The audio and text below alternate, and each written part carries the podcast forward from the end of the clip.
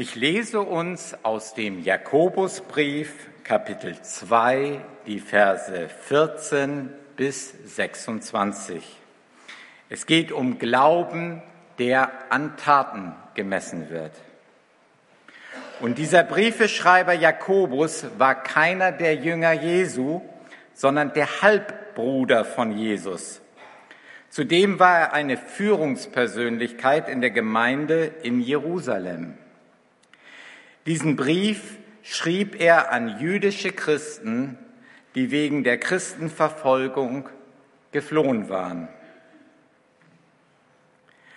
Was nützt es, meine Geschwister, wenn jemand behauptet, ich glaube, aber er hat keine entsprechenden Taten vorzuweisen?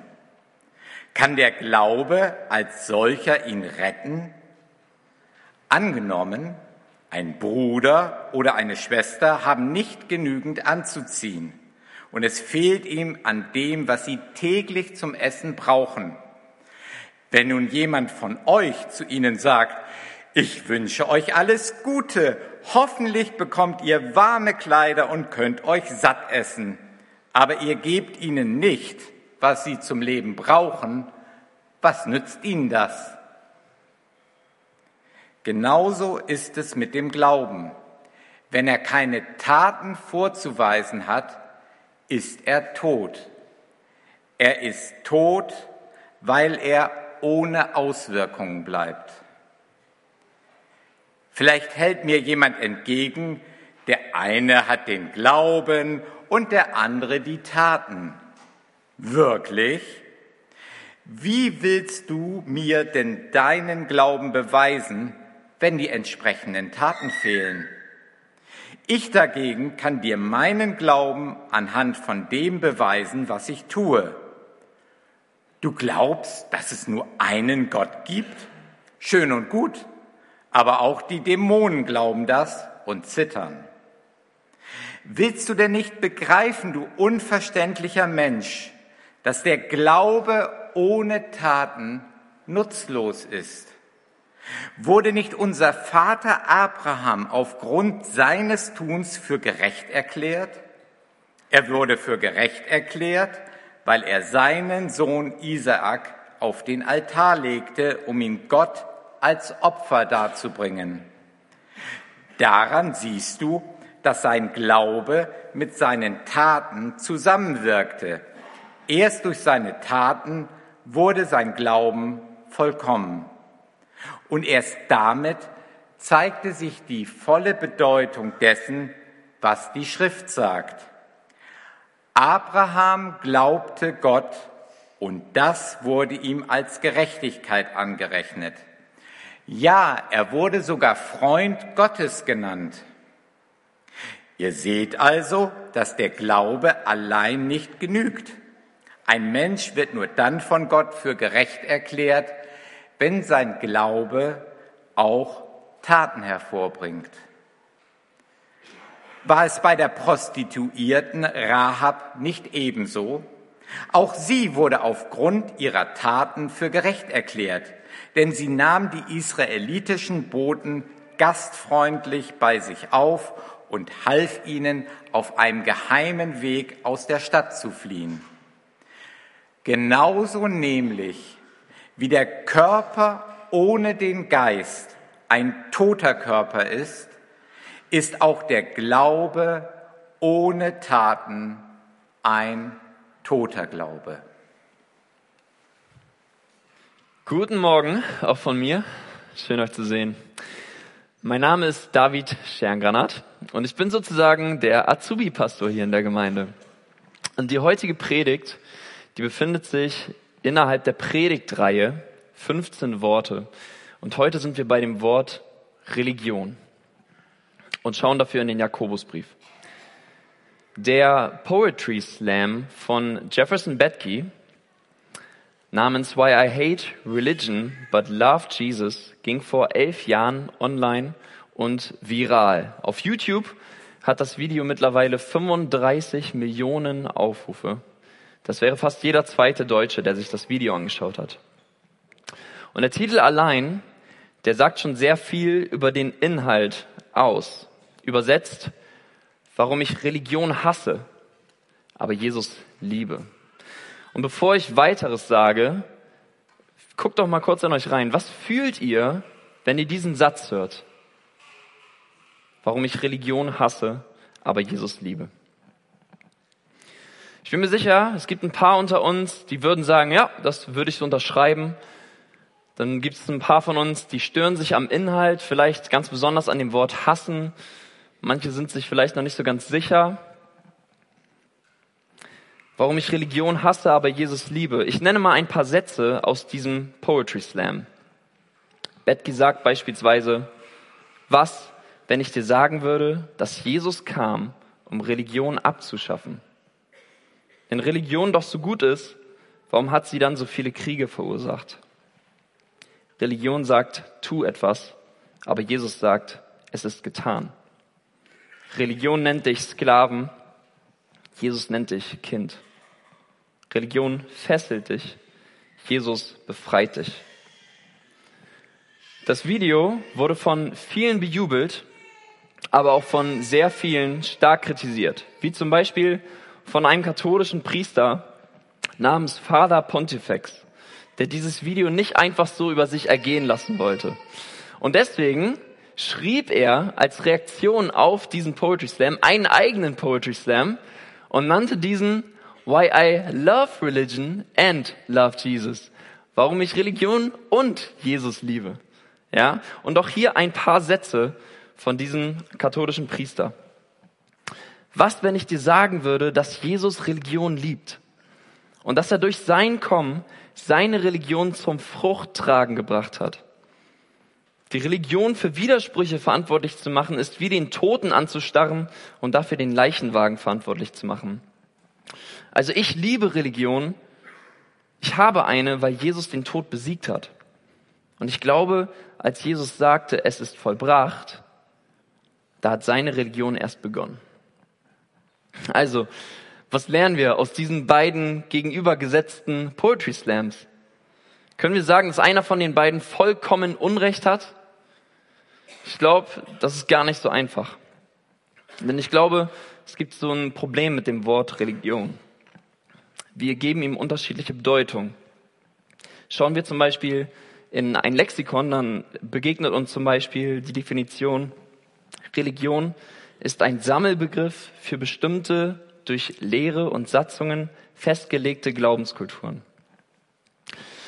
Aber, aber wir sind ja hier in einem Gottesdienst, in einer Pre in, innerhalb der Predigtreihe 15 Worte und wir wissen ja, die 15 Worte Predigtreihe, die, die gibt sich nicht zufrieden mit dem, was in einem Lexikon steht. Nein, wir schauen uns heute natürlich ein griechisches Wort an und dieses Wort heißt Treskia. Und wir schauen dafür in Jakobus 1, in den Vers 27.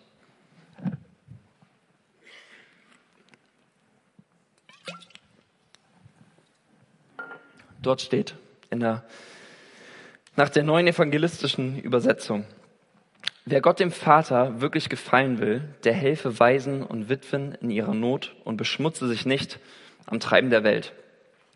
Okay, hat jemand von euch das Wort Religion gefunden? Ich noch nicht. Okay, wir nehmen mal die nächste Übersetzung. Eine reine und makellose Frömmigkeit vor Gott, dem Vater ist es, Waisen und Witwen in ihrer Bedrängnis zu besuchen und sich von der Welt unbefleckt zu bewahren. Auch hier, also ich finde Religion immer noch nicht. Wir gucken mal die nächste Übersetzung, Elberfelder. Ein reiner und unbefleckter Gottesdienst vor Gott und dem Vater ist dieser. Waisen und Witwen in ihrer Bedrängnis zu besuchen und sich selbst von der Welt unbefleckt zu erhalten. Immer noch keine Religion. Mist. Okay, wir wechseln mal die Sprache. Wir gehen in die englische Übersetzung, New International Version. Religion that God our Father accepts as pure and faultless is this, to look after orphans and widows in their distress and to keep oneself from being polluted by the world. Hier ist es, oder? Religion. Also nicht wirklich Religion, weil es ist ja eigentlich Englisch. Okay, was machen wir hiermit? Okay, als ich mich vorbereitet habe in der Predigt, da habe ich ein Problem gehabt. Denn das Wort Religion ist quasi durch ein Buch mir vorgegeben. Ich predige darüber, weil diese 15 Worte vorgegeben sind. Aber dieses, dieses Buch ist in Englisch geschrieben. Und ähm, natürlich haben wir dann gesagt, wir nehmen das Wort Religion, weil das ist ja die beste Übersetzung für das Wort Religion. Aber in den deutschen Übersetzungen finde ich gar nicht das Wort Religion. Und man findet es wirklich nicht. Man könnte noch mehr Übersetzungen aufzählen. Entschuldigung. In den englischen Übersetzungen jedoch, da finden wir ganz, ganz häufig das Wort Religion. Jetzt kann man sich fragen, ist das irgendwie ein Fehler von den deutschen Übersetzern, von den englischen Übersetzern? Und ich glaube, nee, die haben beide versucht, das möglichst gut zu übersetzen. Es ist wohl anscheinend so, und das war mir selbst nicht bewusst, dass Religion und Religion, und Religion eine etwas andere Bedeutung haben. Aber der Einfachheit halber bleiben wir heute beim deutschen Wort Religion. Denn eines ist ja noch viel wichtiger, nämlich was steht da wirklich? Was ist das Wort, was dort steht? Und das Wort ist Cheskia. Drei mögliche Übersetzungen haben wir eben bereits gelesen. Es wäre Gott gefallen, Frömmigkeit oder sogar der Gottesdienst. Wobei damit ist natürlich nicht das hier gemeint, um 10 oder 11 oder 12 Uhr sonntags, sondern damit ist der Dienst für Gott immer und überall gemeint. Weitere Übersetzungsmöglichkeiten wären das Wort Verehrung oder tatsächlich auch das deutsche Wort Religion, obwohl es hier keine Anwendung findet. Lass uns die zwei Verse vorher doch, noch, doch auch noch einmal lesen. Ähm, aus Jakobus 1, die Verse 25 bis 27. Vielleicht macht ihr das kurz selbst und ich trinke noch was.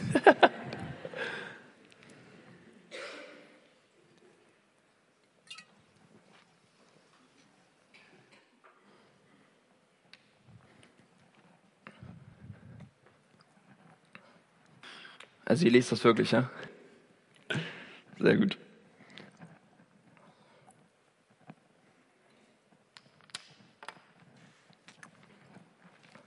Ich bete. Gott, danke, dass du uns durch deinen Heiligen Geist hilfst, dich zu verstehen. Danke, dass wir die guten Dinge, die du uns heute zeigen möchtest, offenbaren möchtest und dass wir ja, uns einfach jetzt öffnen dürfen und das Wirken deines Geistes erwarten können. Amen. Unser Wort Freskia steht im Kontext eines möglicherweise noch zentraleren Begriffs im Jakobusbrief, nämlich dem Gesetz der Freiheit. Und dieses Gesetz der Freiheit birgt zwei Wörter in sich, ja, Gesetz und Freiheit. Und beide allein betrachtet, ja, die haben das beides allein betrachtet hat ein bisschen Schwierigkeiten, weil Gesetzlichkeit einerseits und andererseits Freiheit ohne Grenzen ist nicht das, was Gott für uns möchte. Es ist die Verbindung dieser beiden Worte, was uns gute und echte Freiheit gibt. Das Gesetz der Freiheit bedeutet sozusagen in frei in der Gottes Bestimmung zu leben. Und ich glaube, dass die Balance dieser beiden Begriffe oder dieses Begriffs uns manchmal richtig schwerfällt, oder? Wir denken doch so oft oder wissen, wir sind frei, weil Jesus uns erlöst hat. Er hat die Gesetze erfüllt. Und andererseits haben wir doch klare Richtlinien und klare Leitlinien, wie wir uns zu verhalten haben. Also das klingt dann irgendwie wieder mehr nach Regeln und Gesetze. Und manchmal fragt man sich, wie passt das zusammen? Und das ist genau das Thema von Jakobus und das, worüber auch der Lesungstext eben gehandelt hat. Also lasst uns nochmal den ersten Abschnitt dieser Lesung betrachten, Jakobus 2, die Verse 14 bis 17.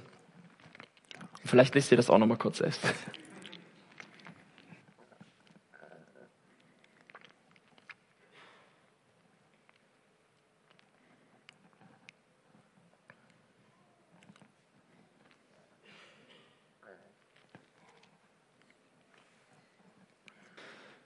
Jakobus sagt, wenn der Glaube keine Werke aufweist, ist er tot. Also müssen wir nun doch etwas dafür tun, dass wir errettet sind. Sind wir verpflichtet, Werke zu tun? Dann wäre es doch irgendwie nicht nur durch den Glauben, oder? Aber will uns Jakobus das wirklich sagen? Weil ihr kennt doch wahrscheinlich andere Verse in der Bibel. Ja, ich habe hier mal zwei von Paulus mitgebracht. Das einmal Galater 2, Vers 16. Und trotzdem wissen wir, dass kein Mensch vor Gott bestehen kann, wenn er versucht, das Gesetz zu halten. Bestehen kann er nur durch den Glauben an Jesus Christus. Und darum haben wir an ihn geglaubt, um durch Glauben vor Gott bestehen zu können und nicht durch Erfüllung des Gesetzes. Kein Mensch kann durch Befolgen des Gesetzes gerecht werden vor Gott. Oder Epheser 2, Vers 8. Denn aus Gnade seid ihr gerettet, durch Glauben. Dazu habt ihr selbst nichts getan. Es ist Gottes Geschenk und nicht euer eigenes Werk. Und wir würden weitere Bibelstellen finden, die in diese Richtung gehen, oder? Also widersprechen sich Jakobus und Paulus? Ich glaube, es gibt einen Unterschied zwischen dem, was Paulus sagt und dem, was Jakobus sagt. Und jetzt wird's interessant. Paulus argumentiert sozusagen von Werken, die keinen Glauben als Fundament haben. Jakobus jedoch argumentiert Werke mit dem Glauben als ihr Fundament. Und ich habe das so genannt. Das, wovon Paulus spricht, sind Gesetzeswerke und das, wovon Jakobus spricht, sind Glaubenswerke. Beides sind zwar Werke, aber Glaubenswerke insbesondere sind keine, ähm, sind keine Werke, die quasi das, die Errettung zum Ziel haben, sondern die sind, sie sind Werke, die durch die Errettung geschehen. Also versteht ihr den Unterschied? Glaubenswerke sind die Art der Werke, die eine natürliche Folge unseres Glaubens an und unserer Errettung durch Jesus Christus sind. Sie sind ein Resultat unseres Glaubens. Sie sind die Art der Werke, die der Heilige Geist in uns bewirken möchte, aufgrund unserer Errettung. Gesetzeswerke jedoch haben eine andere Motivation. Sie sind kein Resultat der Errettung, sondern wollen Errettung bewirken. Ja, ihr merkt schon, das ergibt nicht so viel Sinn in unserem christlichen Kontext. Und somit sind sie auch irgendwie kein reiner Dienst für Gott, sondern haben auch immer dieses Ziel meiner Errettung. Ich muss das machen, damit es mir am Ende gut geht. Das ist im Kontext unseres christlichen Glaubens nicht logisch, denn wir können uns nicht selbst retten. Und hier sind wir wieder bei Paulus, nur Jesus kann uns retten und der Glaube an ihn. Glaubenswerke geschehen innerhalb unseres Glaubens und nicht außerhalb. Und den Rahmen dafür gibt das Gesetz der Freiheit, bei dem wir eben waren. Wir sind frei, aber haben einen Auftrag in und für diese Welt. Aber zuerst sind wir frei. Dann haben wir den Auftrag. Und wir sind alle dieses Auftrags, wenn wir an Jesus glauben. Es gibt einen ziemlich offensichtlichen Aspekt der Glaubenswerke, den ich bisher ignoriert habe und äh, bisher noch nicht angesprochen habe. Jakobus schreibt immer wieder ganz spezifisch vom sozialen Charakter der Glaubenswerke. Vielleicht ist euch das aufgefallen. Ähm, ich lese das nochmal kurz, damit ihr euch das in Erinnerung, in Erinnerung ruft. Jakobus 1, Vers 27. Wer Gott dem Vater wirklich gefallen will, der helfe Waisen und Witwen in ihrer Not und beschmutze sich nicht am Treiben der Welt. Oder eben gerade im zweiten Kapitel. Stellt euch vor, jemand von euren Brüdern oder Schwestern hat nicht genug anzuziehen und zu essen. Und dann sagt einer von euch zu ihnen, lasst es euch gut gehen. Hoffentlich könnt ihr euch warm anziehen und habt genug zu essen. Aber er gibt ihnen nicht, was sie zum Leben brauchen. Was nützt ihnen das? Und Jakobus macht das wirklich die ganze Zeit. Er bringt immer wieder diesen sozialen, diese soziale An Verantwortung der Christen im Kontext der Glaubenswerke. Das ist, das ist sein Thema. Und ich frage mich manchmal, wie sieht so mein Dienst für Gott aus? Ist mein Dienst für Gott, dass ich sonntags in den Gottesdienst gehe? Ist mein Dienst für Gott, dass ich ähm, mich traue, bei den Liedern mitzusingen? Dass ich meinen Zehnten gebe? Dass ich zweimal am Tag bete? Was ist mein Dienst für Gott? Wo, wo beginnt denn mein Verlassen, mein, das, das Verlassen meiner Komfortzone, frage ich mich manchmal. Und für manche ist das ja sogar gar nicht Verlassen der Komfortzone, aber für mich auf jeden Fall im Kontext des sozialen Engagements. Und Jesus selbst macht uns deutlich, wie sehr er dieses soziale Engagement wertschätzt, wie hoch er das einstuft, wenn wir uns sozial engagieren. Wir müssen einfach nur auf seine Worte hören, Matthäus 25. Denn als ich Hunger hatte, habt ihr mir zu essen gegeben. Als ich Durst hatte, gabt ihr mir zu trinken. Als ich fremd war, habt ihr mich aufgenommen. Als ich nackt war, habt ihr mir Kleidung gegeben. Als ich krank war, habt ihr mich besucht. Und als ich im Gefängnis war, kamt ihr zu mir. Und dann in Vers 40, ich versichere euch, was ihr für einen meiner gering geachteten Geschwister getan habt, das habt ihr für mich getan. Das, das kennen wir ja, ne? Ist irgendwie nichts Neues. Jesus hat ein großes Herz für diejenigen, die soziale Schwierigkeiten haben. Egal was das für Menschen sind. Arme, Verstoßene, Kranke, Behinderte. Es scheint so, als hätte Jesus diese Menschen ganz besonders auf dem Herzen. Davon wird explizit immer wieder im Neuen Testament gesprochen und Jakobus nimmt das auch mit auf. Ja, und mit dem Vers 40 sagt Jesus sogar explizit, wenn ihr euch engagiert sozial, dann ehrt ihr damit mich. Ist das nicht schon Motivation genug? Manchmal irgendwie nicht, oder? Manchmal irgendwie nicht. Und ich frage mich, oder fragen wir uns doch nochmal, was haben Glaubenswerke nochmal an sich? Sie sind ein Resultat des Glaubens, keine Verpflichtung zum Glauben. Ich bemerke immer wieder bei mir persönlich, dass mich die Dinge unter Druck stellen, die nicht so richtig meiner Persönlichkeit entsprechen, nicht so richtig meinem Gabenprofil entsprechen. Kennt ihr das? Und manchmal würde ich mich gerne auch vor solchen Situationen verschließen und einfach nur in meinen Stärken bleiben und arbeiten und andere Leute irgendwo hinschicken. Aber was sagt das über meinen Glauben aus?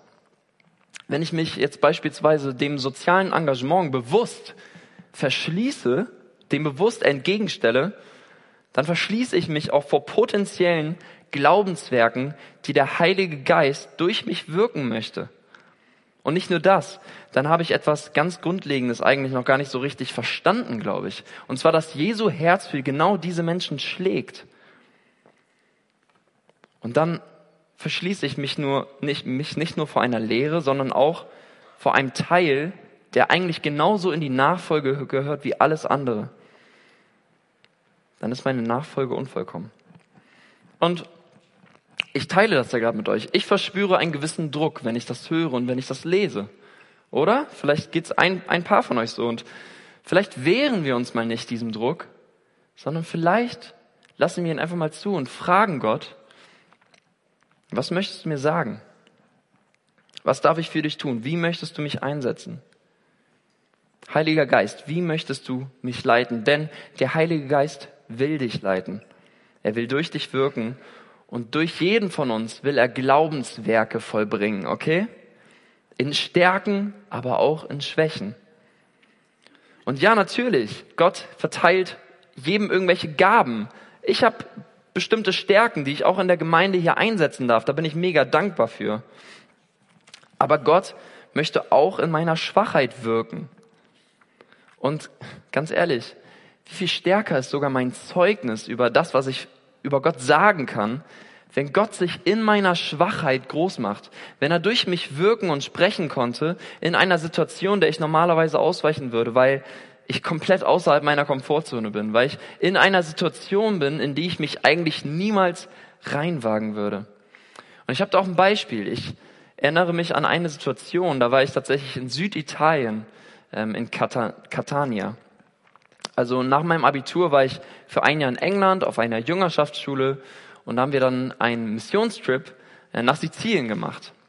Und ähm, da waren wir dann an dem einen Abend draußen in den Straßen und wir sind ganz bewusst ähm, Obdachlosen begegnet und Prostituierten und wir sind ihnen begegnet, haben ihnen was zu essen mitgebracht, wir haben mit ihnen einfach gesprochen, waren für sie da ähm, und vielleicht durften wir sogar für sie beten. Und plötzlich rief einer meiner englischen Kumpels, Hey David, there's a German guy.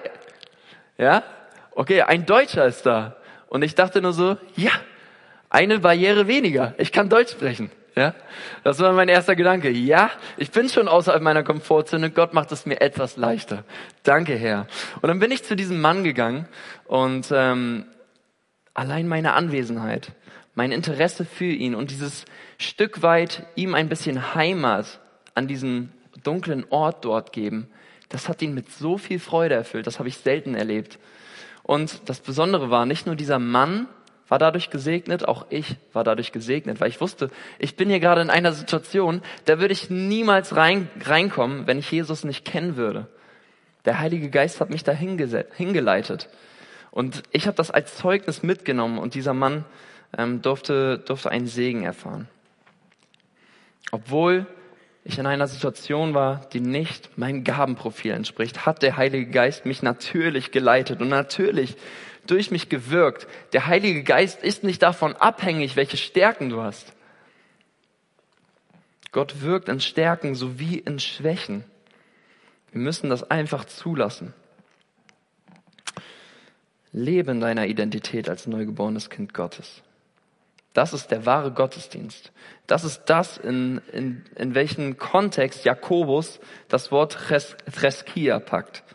Das ist unsere Verehrung Gottes. Das ist möglicherweise unsere Religion. Sind wir wieder beim Wort Religion. Ja, so viel habe ich gar nicht dazu gesagt, ne? Ich finde, die Bedeutung von diesem Wort Religion lässt sich ein bisschen klarer erkennen, wenn man fragt, was bedeutet es, religiös zu sein? Also mir hat es ein bisschen geholfen in der Predigtvorbereitung, weil ich stelle mir das so vor, viele Menschen, Deutsche vor allem, würden in irgendwelchen Formularen eine Religion zwar angeben, ja, aber wenn du sie fragst, bist du jetzt besonders religiös, dann gibt es wahrscheinlich viele, die sagen würden, na, nicht, nicht so richtig, ne? Also ich zahle meine Kirchensteuer halt. So. Ähm, aber wenn man das fragt, dann hat man zumindest schon einen besseren Eindruck, ist die Person religiös. Aber auch das wiederum bringt uns nicht viel, weil religiös zu sein kann genauso bedeuten, ich glaube an einen anderen Gott oder ich habe meinen ganz eigenen Glauben. Auch ganz beliebt, diese Formulierung heutzutage. Ich habe meinen ganz eigenen Glauben. Und wisst ihr, wo, wo, wohin mich das geführt hat?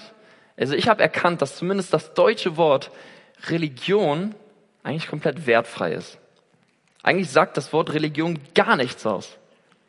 Es ist kontextabhängig und deswegen finde ich es schwierig, ja, wie Jefferson Badkey zu sagen, ich liebe Religion und genauso schwierig wie äh, Father Pontifex zu sagen, ich hasse Religion. Andersrum.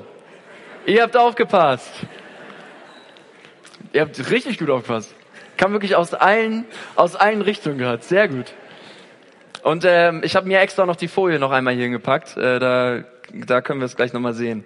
Ähm, also ich finde jedenfalls, man kann nichts lieben oder hassen, was eigentlich total neutral ist und nur den Rahmen für einen bestimmten Inhalt darstellt. Also ja, zum Beispiel, wenn ich ein hässliches Bild anschaue, dann kann ich doch nicht den Rahmen dafür verantwortlich machen, wie hässlich das Bild ist. Oder wenn ich mir ein schönes Bild anschaue, genauso andersrum. Wenn ich eine abgelaufene Packung Milch im Kühlschrank habe, dann mache ich doch nicht die Verpackung dafür verantwortlich, was da drin ist. So verstehe ich dieses Wort. Religion ist der Rahmen, Religion ist die Verpackung.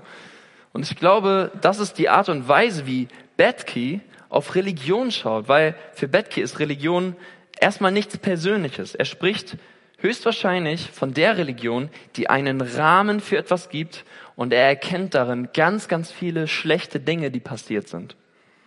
Kann man verstehen.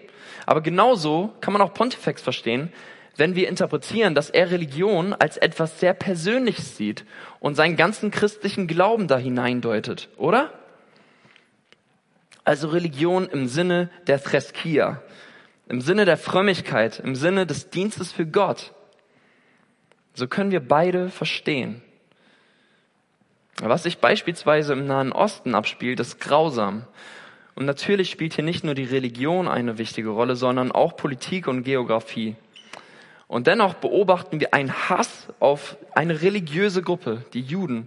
Und das passiert nicht nur dort, das erleben wir sogar hier, auf unseren Straßen, in unserer Nähe und trotz unserer Vergangenheit. Also ja, Religion war und ist ein Faktor für Konflikte und Kriege. Das kann man nicht bestreiten. Da hat Betke recht. Aber genauso kann Religion auch etwas sehr, sehr Schönes sein, wenn wir es so interpretieren, dass wir es mit dem richtigen Inhalt füllen. In diesem Fall mit unserem christlichen Inhalt. im Sinne des ernsthaften Glaubens, im Sinne der Verehrung Gottes, dann ist Religion etwas Schönes. Da hat Pontifex recht. Der evangelisch reformierte Theologe Karl Barth hat eine Theorie über das Wort Religion entwickelt und auch er musste hier zuerst entscheiden, wie er Religion definiert. Ja, und er macht das auf eine Art und Weise, die jetzt erstmal keine Glaubenskultur ausschließt.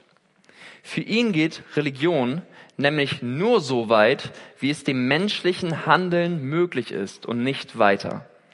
Und hier bekommt der christliche Glaube eine ganz spezielle Rolle, die anders ist als in eigentlich allen anderen Religionen.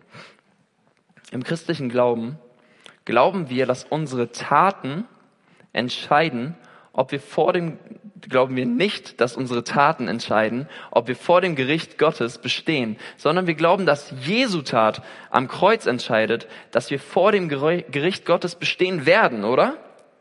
In anderen Religionen ist religiöses Verhalten anders, denn dort ist es eher so, ich muss für meinen Gott gewisse Dinge tun, um vor ihm gerecht zu sein. Das ist religiöses Verhalten dort.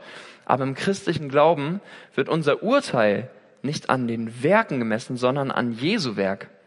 Und alles, was danach kommt, soll unter der Leitung des Heiligen Geistes passieren. Also man kann sagen, das, was danach kommt, ist am besten auch einfach Gott selbst, der wirkt und nicht wir Menschen. Also Religion, religiöses Verhalten auf christlicher Ebene hat eine ganz andere Bedeutung als in anderen Glaubenskulturen. Denn Gott ist ja den Weg bereits für uns gegangen und er geht den Weg immer noch mit uns. Und so füllt er unser Leben letztendlich doch mit den Glaubenswerken. Es sind nicht die Gesetzeswerke, die unabhängig vom Fundament des Glaubens an Jesus sind. Und diese Glaubenswerke sind nichts anderes als die vollkommene Frömmigkeit, der Dienst für Gott, seine Verehrung und letztendlich die Anbetung. Und das ist das Wort, bei dem am Ende auch Karl Barth in seiner Theorie über Religion im christlichen Kontext landet. Was viel besser zu uns Christen passt, als zu sagen, ja, ich verhalte mich religiös ist, ich bin ein Anbeter Gottes. Alles, was ich tue, soll Gott ehren. Das ist mal ein ganz anderes, eine ganz andere Sicht auf Religion. Und ich glaube, alles, was Jakobus schreibt, das stimmt. Ein Glaube ohne Werke ist tot. Der Glaube wirkt nämlich mit den Werken zusammen, mit den Glaubenswerken, denn diese beweisen die Echtheit des Glaubens. Und das ist die große Idee meiner Predigt. Wenn wir uns für den Glauben an Jesus öffnen, können wir uns vor den Glaubenswerken durch Jesus nicht verschließen. Das geht gar nicht. Wenn wir uns für den Glauben an Jesus öffnen, dann können wir uns vor den Glaubenswerken durch Jesus nicht verschließen. Amen. Bevor wir gleich in eine gemeinsame Gebetszeit gehen, ja, da lesen wir eben nochmal zwei Fragen und Antworten aus dem New City Katechismus. Also für diejenigen, die nicht wissen, was ein Katechismus ist, das ist wirklich ein sehr komisches Wort. Ähm, ein Katechismus ist sozusagen ein FAQ im christlichen Kontext. Also eine Liste der wichtigsten christlichen Fragen mit kurzen, guten und sehr hilfreichen Antworten. Und die beiden folgenden Fragen, die ich rausgesucht habe, die geben die Spannung wieder, ähm, die diese Gesetzeswerke und die Glaubenswerke so irgendwie in sich tragen. Also wir lesen die Frage 33 aus dem New City Katechismus. Sollten diejenigen, die an Christus glauben, ihr Heil in den eigenen Werken oder irgendwo sonst suchen? Nein, sollten sie nicht. Denn alles, was zum Heil nötig ist, ist in Christus zu finden. Wer versucht, durch gute Werke die Errettung zu erlangen, leugnet, dass Christus der einzige Retter und Erlöser ist. Und die zweite Frage, 34. Müssen wir, da wir allein aus Gnade durch Jesus errettet sind, immer noch gute Werke tun und Gottes Wort gehorchen? Unbedingt, weil Christus, der uns durch sein Blut erlöst hat, uns ebenso durch seinen Geist erneuert, auf dass unser Leben Gott gegenüber die gebührende Liebe und Dankbarkeit hervorbringt und wir durch diese Früchte, in Klammern Glaubenswerke, in unserem Glauben gewiss werden. Und durch unser gottesfürchtiges Verhalten andere für Christus gewinnen. Das ist genau das, was Jakobus meint, Leute.